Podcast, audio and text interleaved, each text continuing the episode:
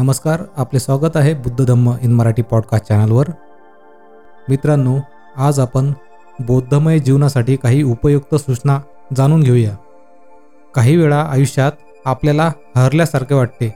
आयुष्यातील आव्हानांचा सामना करून सकारात्मक उद्दिष्टे कशी साध्य करायची याची आपल्याला कल्पनाच नसते.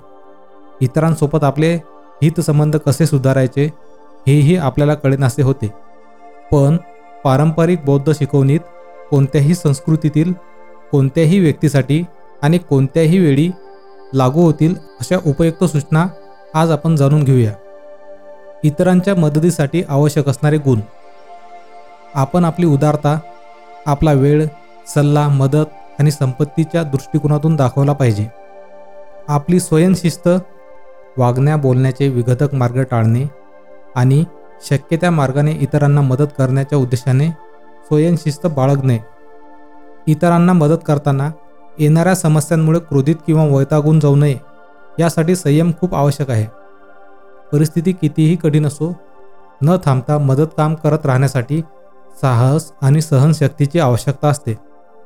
विचलित न होता आपण एकाग्र राहण्यासाठी मानसिक आणि भावनिक स्थैर्य आवश्यक आहे. काय विधायक आहे आणि काय विघातक आहे?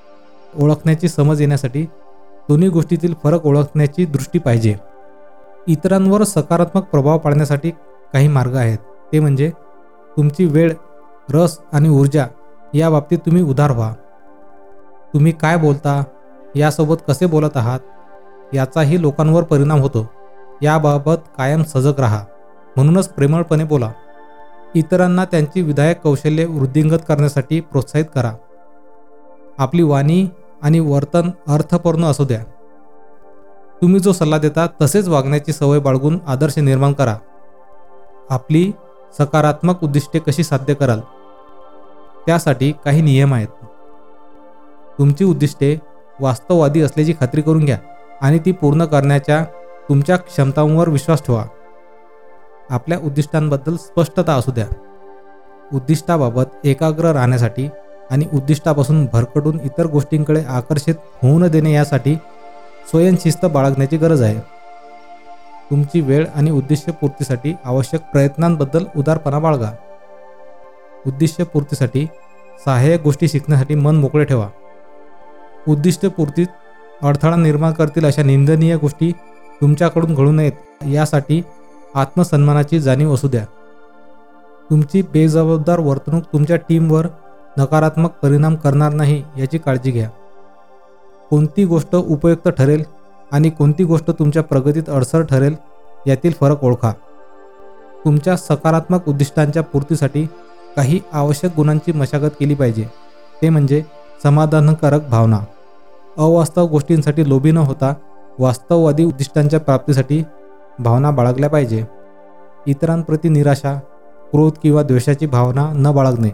विशेषतः जेव्हा एखादी गोष्ट अपरिहार्यपणे बिघडते आपल्या ध्येयावर लक्ष केंद्रित करणे आणि त्या उद्दिष्ट प्राप्तीपासून मिळणाऱ्या फायद्यांवर लक्ष केंद्रित करणे आपले चित्त नियंत्रित करणे शांत राहण्याच्या आणि कोणत्याही परिस्थितीत मानसिक संतुलन कायम ठेवण्याच्या दृष्टीने चित्त नियंत्रण आवश्यक आहे.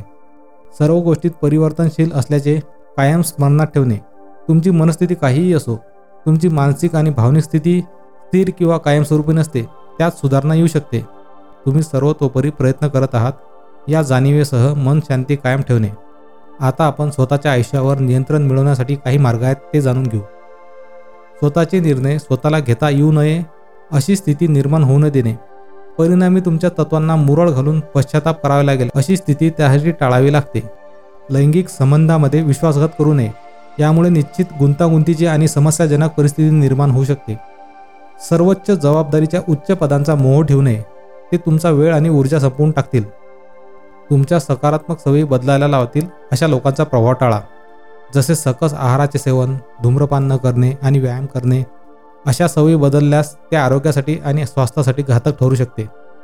तुम्हाला शक्य होणार नाही असे कामे करण्याचे वचन देऊ नये. त्यामुळे तुमचा आत्मविश्वास दळमळीत होईल. अविचारी पद्धतीने कोणतेही काम करू नये. त्यातून केवळ नकारात्मक परिस्थिती उद्भवते. आव्हानात्मक स्थितीत बचावात्मक ठरणारे काही गुण आहेत. ते म्हणजे आपण कधीही उत्तेजित होऊ नये विशेषतः कौतुक किंवा टीका स्वीकारताना. एखाद्या प्रती आपण भावनिक स्तरावर अवलंबून नाही ना किंवा एखाद्यासोबत शत्रुत्वाचा व्यवहार करू नये याबाबत सजग असणे हा देखील एक गुण आहे.